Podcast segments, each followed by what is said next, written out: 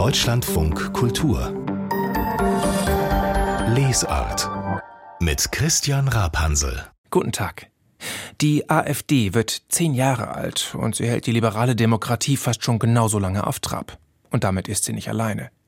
Der Politikwissenschaftler Wolfgang Kraushaar, der fordert deshalb in seinem neuen Buch keine falsche Toleranz, sogar einen Mut zur Intoleranz, weil die Demokratie sich stärker wehren müsse als bisher. Was das bedeutet und ob man mit Intoleranz wirklich die liberale Demokratie stärken kann, das frage ich ihn gleich. Unser Sachbuchmagazin heute und auch nächste Woche mit einem Schwerpunkt zur wehrhaften Demokratie. Das ist nämlich unser Jahresthema hier im Deutschlandfunk Kultur, die Denkfabrik 2023. Herzlich willkommen. Deutschlandfunk Kultur Lesart wenn einer der renommiertesten Extremismusforscher der Republik sagt, dass die größte Gefahr für die Demokratie in Deutschland nicht mehr von den Extremen, nicht mehr von den Rändern kommt, sondern aus der Mitte, dann ist das wirklich keine gute Nachricht. Aber fast noch mehr erschreckt mich ehrlich gesagt am neuen Buch von Wolfgang Kraushaar ein ganz anderer Gedanke. Und darüber reden wir gleich mit Wolfgang Kraushaar. Er ist Zeithistoriker und Politikwissenschaftler und wir reden über sein Buch Keine falsche Toleranz. Warum sich die Demokratie stärker als bisher zur Wehr setzen muss. Und das Buch, das passt ganz hervorragend zur diesjährigen Denkfabrik hier im Deutschlandfunk Kultur. Die wehrhafte Demokratie ist nämlich unser Jahresthema 2023. Guten Tag, Herr Kraushaar. Schönen guten Tag, Herr Rapansel. Ja, ich habe gesagt, die Erkenntnis, dass die Gefahr für die liberale Demokratie vor allem aus der Mitte kommt, die ist ja schon bitter genug. Aber ich finde wirklich eigentlich noch bitterer, dass ich beim Lesen den Eindruck hatte, dass Sie den Glauben daran verloren haben, dass Verständigung, dass Austausch überhaupt noch was bringt. Ist die Lage so ernst, dass es für Reden zu spät ist? Also diese Feststellung, wenn man so will, ist ja nicht unbedingt neueren Datums. Also Sie erinnern sich vielleicht an Pegida, die ja im Jahre 2014 in Dresden ins Leben gerufen worden ist. Und die haben im Grunde genommen keinen Versuch gemacht, mit Kritikern irgendwie ins Gespräch zu kommen und insbesondere Journalistinnen und Journalisten beschuldigt, dass sie nur diffamiert würden, vor allen Dingen von den öffentlich-rechtlichen. Und ich habe ein Teil jedenfalls, für einen gehörigen Teil, die Hoffnung, dass man in einer offenen Gesellschaft, in einer liberalen Demokratie weiterhin auch setzen kann auf den Austausch und letztlich auf die Grundorientierung an der Ausräumung von Konflikten auf einem kommunikativen Wege und an der Grundorientierung von Aufklärung doch nicht unerhebliche Zweifel. Wäre die Lehre aus Pegida, die ja mittlerweile doch auch wieder einigermaßen in der, in der Unsichtbarkeit verschwunden ist, diese Bewegung, wäre die Lehre daraus auch, Reden hat nicht nur nichts gebracht, sondern hat diese Bewegung überhaupt erst noch groß gemacht? Das ist sicherlich zu einem gewissen Grad richtig. Pegida war eine Zeit lang benutzt worden geradezu als der Beschleuniger von der Alternative für Deutschland. Wobei man natürlich auch immer ein bisschen vorsichtig sein muss, denn die AfD ist ja eine rechtspopulistische Partei. Aber durch das, was ich in meinem Buch als Essentialisierungsdynamik versucht habe zu umreißen, hat man ja gesehen, dass sie Stück für Stück immer weiter nach rechts tendiert hat und dann trat der sogenannte Flügel auf, von dem man sich dann wiederum distanziert hat. Aber das ist ständiges Hin und Her gewesen. Aber letztlich ist nicht Herr Meuthen, sondern Herr Höcke übrig geblieben, was diesen Flügelstreit anbetraf. Und insofern sind die Alarmsignale da doch nach wie vor, was die liberale Demokratie in Bezug auf eine rechtspopulistische Partei im Bundestag anbetrifft, auf Rot gestellt. Die AfD ist auch ein Beispiel dafür, dass diese Erkenntnis, dass Reden manchmal vielleicht gar nichts bringt, dass die im Alltag auch nicht weiterführt. Die AfD ist im Parlament, mit ihr muss man ja reden. Ja, sollte man meinen, aber sie entzieht sich dem zum Teil ja auch. Also Sie können allein an der Tatsache erkennen, dass am 27. Januar, am Jahrestag der Befreiung von Auschwitz, bei der großen Gedenkveranstaltung im Bundestag, ansonsten alle Plätze besetzt gewesen sind, nur bei der Fraktion der AfD fehlte etwa ein Drittel der Bundestagsabgeordneten. Das war schon sehr auffällig. Man ist offenbar dann auch gar nicht interessiert daran, über ein so elementar wichtiges Thema für das Selbstverständnis einer Demokratie wie die Historisierung dessen, was das Erinnerungsgebot gegenüber dem Holocaust anbetrifft und anderes mehr, sich da auf etwas einzulassen. Und wenn man die Wortmeldungen dann begreift, auch die Auseinandersetzung mit dem Ukraine-Krieg und den Überfall von Putin und Russland auf die Ukraine, da sieht es einigermaßen mau aus. Und äh, ich glaube, dass das Parlament und äh, das parlamentarische System, das ja von seinem Grundselbstverständnis her auf Austausch und Verständigung und Konsensfindung ausgerichtet ausgerichtet ist, bei einem solch rechtspopulistischen Fall, so ähnlich wie in anderen Ländern, sei es die Republikaner in den Vereinigten Staaten, äh, sei es die Bolsonaro-Anhänger in Brasilien, äh, überhaupt nicht wirklich sich einfinden wollen, einlassen wollen auf das, was den üblichen Betrieb und Austausch anbetrifft. Jetzt ist die Frage, ob Reden noch was bringt, ist das eine Thema Ihres Buches. Die Hauptthese ist ja aber, ich habe das ganz am Anfang gesagt, dass die wirkliche Gefahr für die liberale Demokratie heute nicht mehr von den extremen Rändern kommt, sondern aus der Mitte der Gesellschaft. Jetzt haben wir gerade über Pegida gesprochen, über die AfD. In Ihrem Buch tauchen auf die Reichsbürger, die baden-württembergischen Querdenker, der versuchte Sturm auf den Reichstag, rechtsextreme Netzwerke in Sicherheitsbehörden und Bundeswehr. Ist das wirklich die Mitte der Gesellschaft? Also wenn Sie sich diejenigen anschauen, sagen wir mal von den Berufsgruppen her, die am 7. Dezember bei der Großrazzia verhaftet worden sind, dann haben Sie eigentlich einen Ausschnitt vor Augen, der aus dem gehobeneren Teil der Mitte der Gesellschaft stammt. Also nicht einfach mal nur der Durchschnitt. Und das Ganze ist ja gekrönt worden durch einen Prinzen Reuß, durch Heinrich den 13. Und ansonsten haben Sie damit an Bord eine ehemalige Bundestagsabgeordnete Abgeordnete der AfD, äh, die noch als Richterin amtiert hat, alle möglichen technischen Berufszweige, ehemalige Offiziere aus der Bundeswehr, dann jemanden vom Landeskriminalamt in Niedersachsen und so weiter und so fort. Sie können das durchdeklinieren und Sie sind erschrocken darüber, denken, ja, da tauchen ja nicht die üblichen Verdächtigen, die sich so entgrenzt oder entwurzelt am Rand einer Gesellschaft aufhalten, sondern wie kommen die eigentlich dazu? Das ist natürlich eine Frage, die man so wahrscheinlich nicht so ohne weiteres beantworten kann aber man muss das zunächst mal feststellen. Und wenn man das konstatiert, ja, dann muss man auch feststellen, auf die Mitte der Gesellschaft ist offensichtlich kein Verlass, wenn wir die Demokratie wehrhafter machen wollen. Jetzt haben Sie gerade schon auch gesagt, naja, es sind dann ja auch Leute, eine ehemalige Richterin, es sind auch Leute aus den Sicherheitsbehörden mit dabei. Gerade in diesen Tagen versucht die CDU, den früheren Verfassungsschutzpräsidenten Hans-Georg Maaßen aus der Partei herauszudrängen, weil er so weit im rechtspopulistischen Lager steht und man eigentlich gar nicht nicht so genau weiß, ob das jetzt eine jüngere Radikalisierung ist oder ob er nicht schon als Verfassungsschutzpräsident so gedacht ja. hat.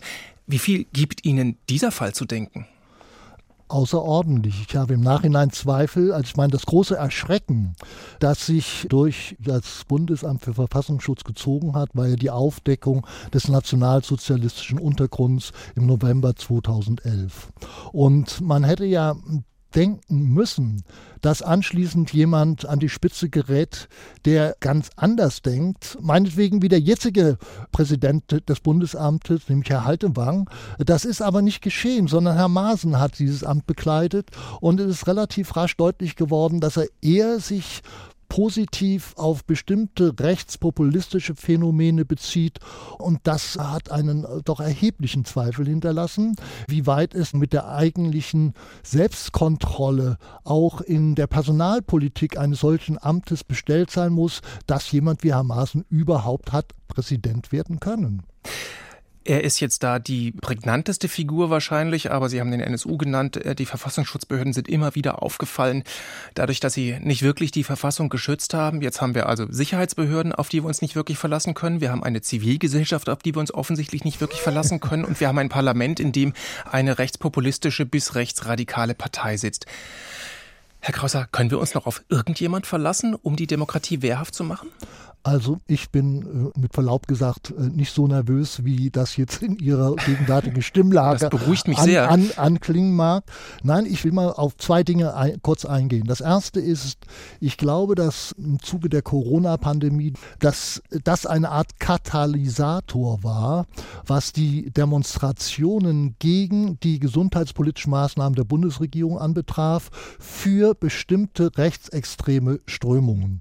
Und auch die Reichsbürger Reichsbürger beispielsweise, die inzwischen einen Mitgliederstand von 23.000 Personen erreicht haben sollen, haben enorm zugelegt.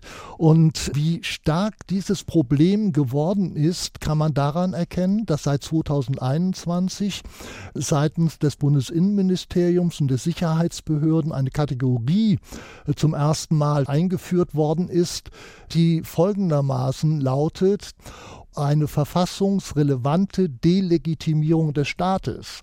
Das heißt, da konnte man das weder nach Linksextremismus noch nach Rechtsextremismus und schon gar nicht gegenüber dem Islamismus zuordnen.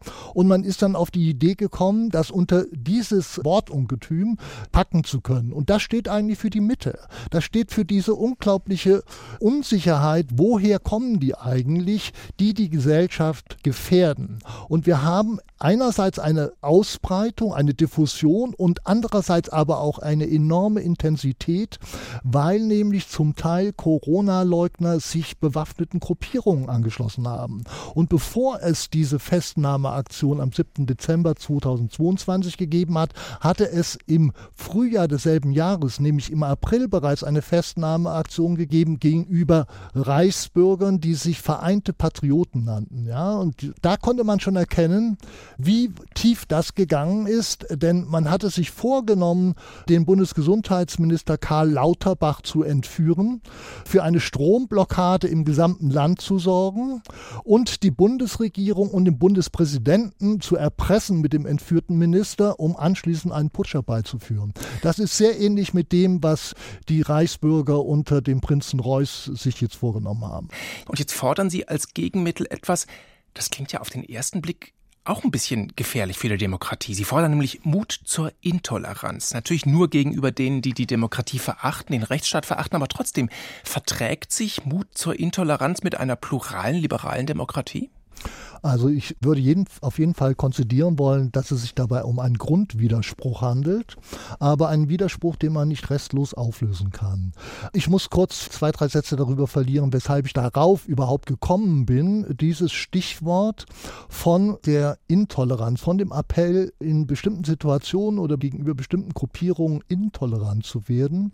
Das hängt nämlich damit zusammen, dass mir etwas auffiel. Und zwar bei einer wirklichen Massendemonstration Demonstration von Corona-Leugnern am 29. August 2020 in Berlin. Bei dieser Demonstration haben sehr viele Teilnehmer protestiert gegen die Bundesbehörden wegen der gesundheitspolitischen Maßnahmen und haben sich immer wieder gemeint, auf das Grundgesetz berufen zu müssen. Das fand ich sehr merkwürdig und sehr irritierend. Denn diese gesundheitspolitischen Maßnahmen sollten ja nicht zum Schaden, sondern zum Wohlsein der gesamten Gesellschaft ausgesprochen werden. Und das hat mich sehr irritiert.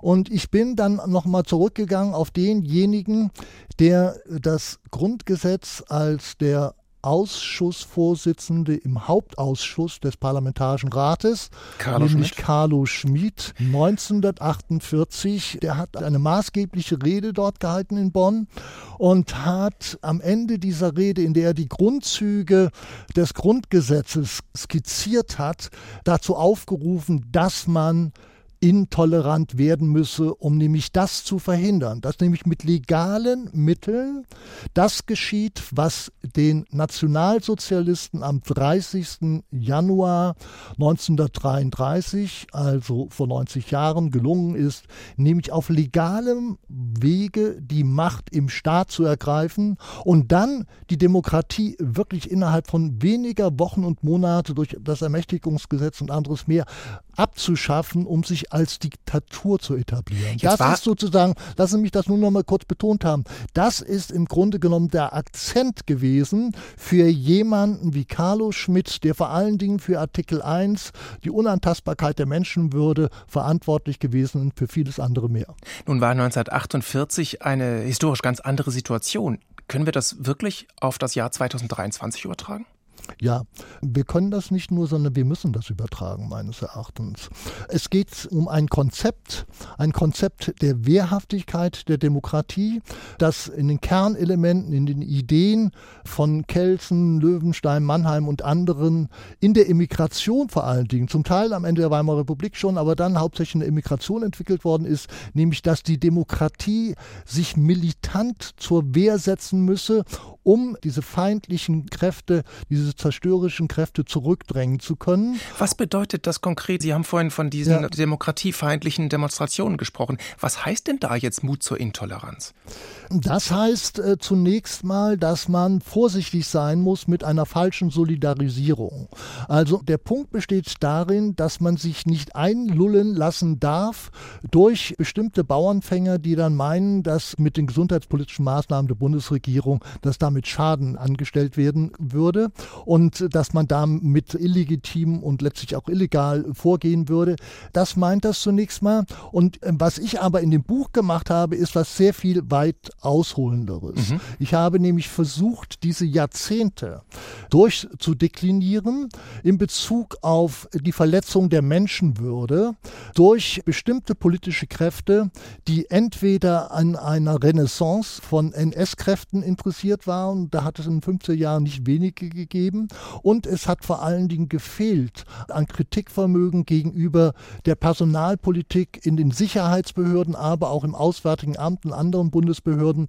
Und da sind unglaublich viele, wie wir inzwischen mit gesicherten Materialien und empirischen Belegen sagen können, ehemalige Nationalsozialisten, nämlich vornehmlich aus der SS, aus dem Sicherheitsdienst oder der Gestapo untergebracht worden. Und die haben wirklich eine Art von prägenden Einfluss hinterlassen, nämlich eine weitgehende Blindheit gegenüber den Gefährdungen von rechts. Und die waren immer nur konditioniert oder fast immer nur konditioniert gegenüber den Problemen, die es von kommunistischer oder sowjetischer Seite gegeben hat. Dabei wäre es noch vergleichsweise einfach gewesen, in diesen Sicherheitsbehörden aufzuräumen, sage ich mal ein bisschen ja. brachial. Deutlich schwieriger ist es ja politisch. Wir haben jetzt mehrfach von der AfD gesprochen.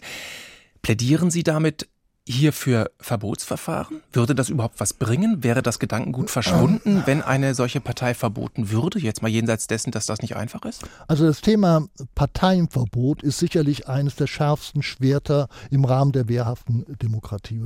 Ähm, aber ich halte dieses Mittel für wenig tauglich. In der Regel taugt es kaum etwas. Also es hat in der Vergangenheit ja zwei Verbote gegeben, nämlich in der frühen Bundesrepublik 1952 mit dem Verbot der sozialistischen Reichs Reichspartei, das war eine neofaschistische Partei, und dann 1956 mit dem Verbot der Kommunistischen Partei Deutschlands. Darüber kann man sich auch streiten, ob das sinnvoll gewesen ist. Und die Verbotsversuche gegenüber der NPD sind entweder gescheitert, wie 2002, oder aber sie sind so ausgegangen, dass das Bundesverfassungsgericht gemeint hat, die sind zwar verfassungsfeindlich eigentlich oder demokratiefeindlich, aber sie sind so unbedeutend geworden, dass es eigentlich nicht äh, nötig sein würde, da ein Verbot auszusprechen. Das war eine merkwürdige Begründung Begründung, aber das war die beim zweiten Verbotsprozess. Die würde ja heute nicht mehr ziehen bei der AfD. Nein, die würde heute nicht mehr ziehen, in der Tat. Aber bei der AfD besteht das Interessante darin, dass diese Partei als solche nicht vollständig rechtsradikal ist, sondern es gibt halt nach wie vor Rechtspopulisten und Wankelmütige. Und ursprünglich ist die AfD ja so etwas wie eine Professorengründung gewesen im Jahre 2013, vor allen Dingen wie in der Finanzpolitik.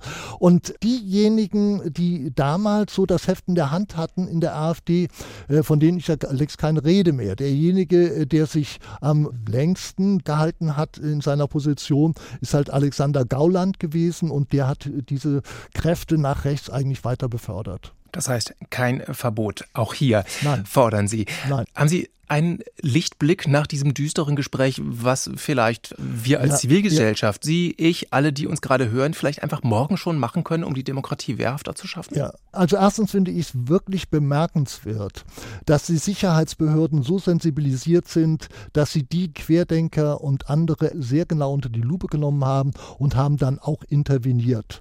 Also was das Thema Reichsbürger anbetrifft. Das ist das eine. Das zweite ist, wir haben nach wie vor eine wache Zivil Zivilgesellschaft, die in der Lage ist dazu, auch Gegenkräfte zu mobilisieren.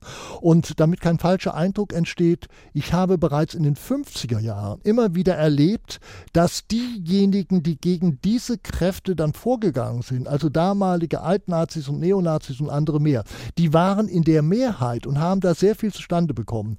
Heutzutage ist die Konstellation anders, insbesondere wegen der neuen Bundesländer und weil die AfD in verschiedenen dieser Länder halt durchaus in der Lage ist, die stärkste Partei werden zu können. Und wir haben das Problem, dass es eine Demokratie-Skepsis bis Feindlichkeit in den neuen Bundesländern gibt, die liegt bei 46 Prozent. In den alten Bundesländern, also im Westen der Republik, liegt die auch immerhin bei 25, 26 Prozent. Und dieses Verhältnis, das muss man sehr äh, wichtig nehmen, das sind keine Mehrheiten, aber es sind qualifizierte Minderheiten, und die sind so stark, diese Minderheiten, dass man wirklich aufpassen muss, dass die nicht in die Lage kommen, sich zu einer politischen Kraft so zu transformieren, sei es über die AfD oder irgendeine andere Gruppierung oder Partei, dass sie tatsächlich dann auch die Hebel der Staatsmacht in ihre Hände bekommen. Das war jetzt nicht der positive Ausblick, den ich mir erhofft hatte. Nein, tut mir der leid. Politikwissenschaftler Wolfgang Krauser im Deutschlandfunk Kultur. Haben Sie vielen Dank für das Gespräch. Gerne. Und das Buch von Wolfgang Krauser, über das wir gesprochen haben, das heißt Keine falsche Toleranz. Warum sich die Demokratie stärker als bisher zur Wehr setzen muss. Das kostet 34 Euro und ist erschienen in der Europäischen Verlagsanstalt. Wir reden heute über Bücher zur Wehrhaftigkeit der Demokratie. Und da darf ein Buch zur AfD nicht fehlen. Deutschlandfunk Kultur Buchkritik Die AfD, die wird in diesen Tagen zehn Jahre alt und vor zehn Jahren, naja, da waren die Republikaner längst vergessen, die NPD hat kaum noch eine Rolle gespielt und Deutschland war fest in Europa verwurzelt. Eigentlich hat nichts darauf hingedeutet, dass eine nationalistische Partei Erfolge erzielen könnte. Aber dann hat sich die selbsternannte Alternative für Deutschland gegründet. Ihren Aufstieg beschreibt der Journalist Patrick Barners in seinem Buch die Wiederkehr, die AfD und der neue deutsche Nationalismus. Michael Wolf hat sein Buch gelesen. Es ist nicht so, dass Alexander Gauland die Deutschen nicht vor sich und seinesgleichen gewarnt hätte. Noch im Jahr 2002 beschwor er das Szenario, eine rechte Partei könnte die von Spaßgesellschaft und Neoliberalismus gebeutelte Bevölkerung aufwiegeln. Der Hobbyhistoriker beschrieb die übersteigerte Hinwendung zur Nation als gefährlichen Irrweg. Meint er das damals aufrichtig? Oder war es nur Rhetorik? Patrick Barners zitiert mit Faszination aus den früheren Schriften des Mannes, der elf Jahre später die Alternative für Deutschland mitgründen sollte und heute deren Ehrenvorsitzender ist. Gauland lässt sich als Personifikation jenes Rätsels verstehen, das der Redakteur der Frankfurter Allgemeinzeitung mit seinem Buch zu lösen versucht. Wie soll man erklären, dass der Nationalismus in Deutschland seine Wiederkehr erlebt und scheinbar aus dem Nichts gekommen ist? Das ist die historische Frage, für die sich dieses Buch interessiert. Das Nichts muss Schein sein, es muss eine günstige soziale Umwelt gegeben haben. Sie machte den Unterschied aus, sie muss herangewachsen sein und sich ausgedehnt haben, denn die nationalistischen Ideen waren ja nie verschwunden, und vor allem die Zirkel, die sie pflegten, hat es immer gegeben. Die AfD konnte also an eine Tradition anschließen, die seit der Wiedervereinigung die deutsche Sache in Ehren hielt. Barners verweist in Die Wiederkehr auf zahlreiche Milieus, Publikationen und Debatten, in denen sich das rechtskonservative Argument Gehör verschaffte. Martin Walser führt in seiner Paulskirchenrede den Begriff der Moralkeule in Bezug auf den Holocaust ein. Der Manager und spätere AfD-Politiker Hans-Olaf Henkel beschwor die Konfrontation zwischen einer verlogenen Elite und einem Volk, das wieder lernen müsse, Stolz zu zeigen. Thilo Sarrazins Buch Deutschland schafft sich ab lieferte schließlich entscheidende Stichworte für das erste Programm der Partei. Dort treffen sich Leute, die noch Rechnungen mit dem Zeitalter offen haben und einander in ihren Frustrationen bestärken. Unter der Nationalflagge sammelt man sich, um alle anderen als Verräter an der nationalen Sache abtun zu können.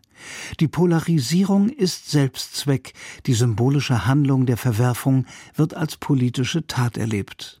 Der Autor belegt, dass die AfD von Beginn an chauvinistische und verschwörungstheoretische Züge trug. Er widerspricht damit den Beteuerungen früherer Mitglieder, die angeblich wegen eines erst später erfolgten Rechtsrucks ausgetreten wären. Ob Alexander Gauland seine Haltung zur Nation tatsächlich revidierte oder insgeheim schon immer den Nationalsozialismus als Vogelschiss in der deutschen Geschichte ansah, Auf diese Frage bietet Barnas leider keine befriedigende Antwort. Fest steht, dass der Aufstieg der Partei auch auf ihrem Vermögen beruhte, diverse Positionen zu integrieren. Nunmehr vereint unter dem Banner der Nation, überbot man sich in seiner Ablehnung des Status quo. Diese Dynamik machte den Raum mit den Jahren immer enger und die umstürzlerische Vision umso deutlicher. Die Radikalisierung der AfD kann man an provokativen Formulierungen und skandalösen Positionen zu allen möglichen Themen festmachen. Ihre Dynamik, der schier unaufhaltsame Drang zur Zuspitzung und Verschärfung wird aber bestimmt durch die antagonistische Stellung, welche die Partei im politischen Prozess zu eben diesem politischen Prozess einnimmt. Dem Personal der als Altparteien herabgesetzten Konkurrenz traut man nur das Schlimmste zu, und dieser Verdacht wird bei jeder Wiederholung schriller und schriller vorgetragen. Nicht nur die inhaltlichen Positionen der AfD sind damit radikal. Jeder reklamierte Missstand gilt ihr als Beweis für die Zerrüttung der gesamten Ordnung. Aus guten Gründen vermeidet Barners zumeist den verharmlosenden Begriff Protestpartei.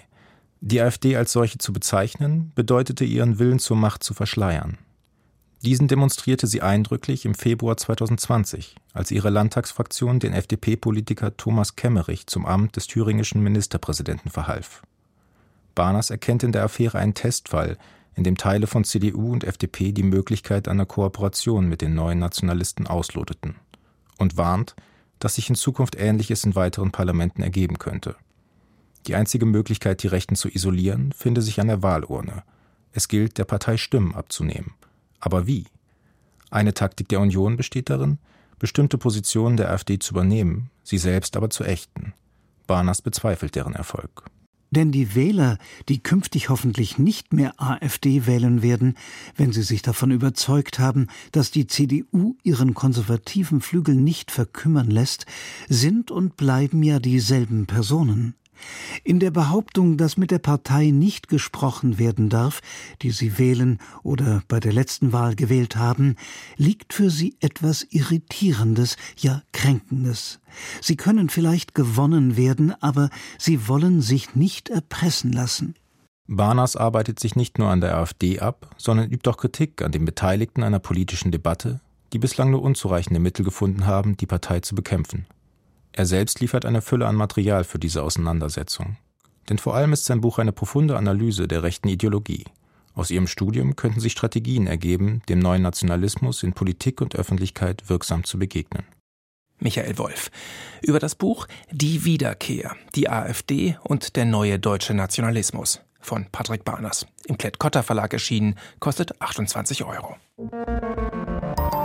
Deutschlandfunk Kultur Lesart Empört euch. Sie erinnern sich bestimmt an diesen Aufruf, an dieses kurze, knackige Pamphlet von Stefan Essel. Das hat er ja vor gut zwölf Jahren veröffentlicht, aber kaum ein Titel hat es so ins allgemeine Bewusstsein geschafft. Empört euch. Das ist ja so ein bisschen zum Motto der Gegenwart geworden. Ja, und bis heute zitieren viele diesen Buchtitel, wenn sie sich aufregen über die Politik, über die da oben, über das System und überhaupt. So hatte das Essel wahrscheinlich nicht gemeint, aber das ist daraus geworden. Jetzt hat der Politikwissenschaftler Herfried Münkler ein Buch geschrieben, das könnte man so ein bisschen als Gegenantwort auf diesen Trend lesen. Es heißt zwar ganz anders, nämlich wissenschaftlich sachlich die Zukunft der Demokratie, ich finde aber, es könnte auch anders heißen, nämlich engagiert euch. Guten Tag, Herr Münkler, herzlich willkommen in Deutschlandfunk Kultur. Guten Tag, Herr Rapansel. Ja, darf ich das so ein bisschen flapsig, äh, Ihren Appell zusammenfassen? Jetzt habt ihr euch lang genug über die Defizite unserer Demokratie empört. Jetzt ist es an der Zeit, dass ihr euch engagiert. Finde ich sehr schön, wie Sie das zusammengefasst haben. Ja, engagiert euch, ähm, wobei natürlich dazu gehört zu wissen, sich zu empören ist ein relativ einfacher Vorgang. Er setzt auch nicht viel voraus, dass man die Langfristfolgen der Empörung nachdenkt, sondern man bringt gewissermaßen seine Befasstheit, seine Eindrücke zum Ausdruck nach außen. Engagiert euch dagegen ist ein äh, langfristig angelegter Vorgang etwas, was auch bei denen, die es tun, ein Nachdenken über mancherlei voraussetzt. Also insofern engagiert euch es eine sehr viel komplexere Anforderung an die Bürger und äh, es werden auch weniger sein, die dem, zumal es auf lange Zeit angelegt ist, dem folgen. Zumal, halt so. Zumal, so lese ich Ihre Diagnose, momentan viele die Demokratie eher wie so einen Supermarkt betrachten, in dem man reingeht, sich nimmt, was man braucht, aber dann geht man auch wieder und die Regale sollen bitte die anderen auffüllen. Ja, genau. Das ist auch in der Wissenschaft von der sogenannten ökonomischen Demokratietheorie, die sich auch gerne realistische Demokratietheorie nennt, so beschrieben worden, gewissermaßen als eine große Angebotsstruktur, bei der man erwartet, äh, dass man durch die Präferenz für eine bestimmte Partei und das Wählen von ihr seinen eigenen Präferenzen folgen kann. Und das ist es dann auch, nicht? Man betrachtet die Demokratie von den Ergebnissen her und wenn sie nicht die Ergebnisse bringt, die man erwartet, dann ist man indigniert oder wendet sich ab und derlei mehr. Aber eigentlich muss man Demokratie sehen unter dem Gesichtspunkt des Inputs, also des Engagements. Daran sind vielleicht auch manche Parteien nicht ganz unschuldig, wenn immer davon geredet wird, Politik müsse liefern und dergleichen. Das ist ja schon diese Supermarktrhetorik. Jetzt gehen Sie in Ihrem Buch etliche Schwierigkeiten, Herausforderungen und handfeste Probleme durch, die die Demokratie so hat. Wir gucken jetzt mal auf die Probleme im Verhältnis zwischen den Bürgerinnen und Bürgern und der Demokratie. Und eine große Enttäuschung, die sich so breit macht und die Sie beschreiben, ist, dass viele den Eindruck haben, unser politisches Modell, das sei einfach zu langsam und zu bräsig für diese beschleunigte Gegenwart mit all diesen Beratungsschleifen und endlosen Verhandlungen. Das halten Sie für ein Missverständnis. Ja, es ist einerseits ein Missverständnis, weil äh, wir es ja mit einem demokratischen Rechtsstaat zu tun haben, also nicht mit einer reinen Demokratie, wie sie in der Antike in Athen der Fall gewesen ist, nicht, wo auf der Pnyx entschieden worden ist innerhalb von kurzer Zeit, was nun gilt, ob man Krieg führt oder keinen Krieg führt, sondern die Demokratie oder der demokratische Rechtsstaat, wie er den USA dann vor allen Dingen wieder erfunden worden ist, mit seinem System der Checks and Balances, ist ein Prozess der Entschleunigung mit dem Ziel der Veredelung der Meinungen. Nicht? Also durch die vielen Beratungsschleifen besser zu werden, Folgen von möglicherweise unbedachten Entscheidungen ins Auge zu fassen und so weiter und so weiter. Und dann natürlich die rechtliche Blockierung von ganz bestimmten Entscheidungen, sei es durch äh, Zweidrittelmehrheit oder aber die Ewigkeitsgarantie bestimmter Grundgesetzartikel und äh, derlei mehr. Ähm, das ist das eine. Das andere ist aber natürlich, dass man immer wieder nachdenken muss, ob man äh, durch Entbürokratisierung und äh, Entjuridifizierung von Prozessen auch das Ganze beschleunigen können muss. Und unter dem Eindruck der eingestellten russischen Energieträgerlieferungen äh, hat ja Scholz dafür den Begriff des neuen Deutschlandtempos geprägt. Ja, also Sie loben jetzt nicht die Langsamkeit um der Langsamkeit willen, das wäre falsch verstanden. Nein, nein, nein. Ein weiterer Vorwurf, der aber auch aus diesen ganzen Beratungs- und Verhandlungsschleifen entsteht, ist, ihr setzt ja gar nicht Volkes Wille um. Und das ist ja auch so. Er wird nicht umgesetzt. Aber auch das halten Sie für ein Missverständnis, das für eine Schwäche zu halten. Ja, ich meine, was Volkes Wille ist, ist ohnehin schwer zu ermitteln, nicht? Und natürlich gucken die Politiker, egal ob der Regierung oder der Opposition, einmal die Woche mindestens auf das, was die Demoskopen berichten, als des Volkes Wille, wissen aber doch relativ genau, dass das Volkes Wille eine sehr fluide Angelegenheit ist, die sich jetzt so darstellt und morgen anders darstellt und natürlich auch das Ergebnis von Einflussnahme durch Argumentation im besten Fall oder Stimmungsmache im schlechtesten Falle ist. Und dieser Volkeswille muss also umgegossen werden in konkrete Entscheidungen. Er muss auch noch einmal, ja, ich habe diesen Ausdruck übernommen, veredelt werden. Und das ist ein wichtiger Prozess unseres demokratischen Rechtsstaates oder sagen wir unseres liberaldemokratischen Rechtsstaates, der auch dafür sorgt, dass gewisse individuelle Freiheiten und Minderheitenrechte geschützt bleiben und eben nicht, weil eine Mehrheit mal mit dem Füßchen aufstampft, sozusagen verworfen wird. Das Ganze ist langsam, das Ganze ist komplex, das Ganze führt im besten Fall dann deswegen auch zu komplexen äh, Antworten auf komplexe Fragen. Dazu kommt noch eine weitere Problematik, die Sie beschreiben, dass es vielen Bürgern und Bürgerinnen zunehmend schwer fällt, zwischen Lüge und Wahrheit zu entscheiden, was ja auch von politischen Akteuren befeuert wird. Wenn ich das mal so alles zusammenfasse, dann entsteht sehr viel der Enttäuschung und der Skepsis gegenüber unserer politischen Ordnung, gegenüber Demokratie aus Missverständnissen, aus falschen Erwartungen, aus nicht wirklich in diesen Prozessen mit drinstecken. Sie formulieren das natürlich nicht so, aber schreiben Sie damit nicht letzten Endes, ihr seid eben zu doof für die Demokratie? Naja, nein, eigentlich will ich das genau nicht schreiben, sondern ihr müsst euch befähigen, dieser anspruchsvollen Verfassungsordnung zu genügen. Nicht? Also Demokratie ist äh, gewissermaßen nicht nur ein Angebot an die Bürger, sondern ist vor allen Dingen eine Zumutung, nämlich sich kompetent zu machen. Also dieser Herausforderung, sich kundig zu machen, der müssen große Teile der Bevölkerung auch genügen. Und das kann unter anderem geschehen, und damit schlagen wir wieder den Bogen zu Ihrem Appell, engagiert euch. Das kann auch geschehen, indem man sich wirklich in Parteien zum Beispiel engagiert. Ich sehe aber auch das Problem, und das schreiben Sie auch, das kann natürlich auch zum Gegenteil führen. Wenn Menschen dann voller Freude und Engagement da reinkommen, dann geraten sie in einen behäbigen Parteienapparat, in zermürbende Verhandlungsprozesse, in komplizierte Parlamentsverfahren. Das kann ausgerechnet bei denen, die sich engagieren wollen, ja erst noch zur Frust führen. Warum glauben Sie trotzdem, engagiert euch ist eine Antwort auf diese vielfältigen Probleme? Ja, Weil es der einzige Weg ist, gewissermaßen eine Demokratie zu stabilisieren. Und vermutlich wäre es vernünftig, wenn bei der Aufnahme in einer Partei seitens der Mitglieder der Partei den Neumitgliedern gesagt wird, ihr müsst aber auch ordentlich Frustrationstoleranz mitbringen. Nicht? Äh, Demokratien sind Ordnungen, die sehr viel Frustrationstoleranz bei den teilnehmenden Voraussetzungen haben. Und das fehlt halt auch ein bisschen. Und wenn man ganz bestimmte Protestbewegungen in diesen Tagen beobachtet, vor allen Dingen rechtspopulistischer Art, dann sind die auch eine Folge fehlender Frustrationstoleranz. Das sagt Herfried Münkler. Er hat das Buch geschrieben, Die Zukunft der Demokratie. Ja, und er fordert da drin mehr Engagement und mehr Frustrationstoleranz. Wir haben es gehört. Erschienen ist das Buch bei Brandstätter und es kostet 20 Euro.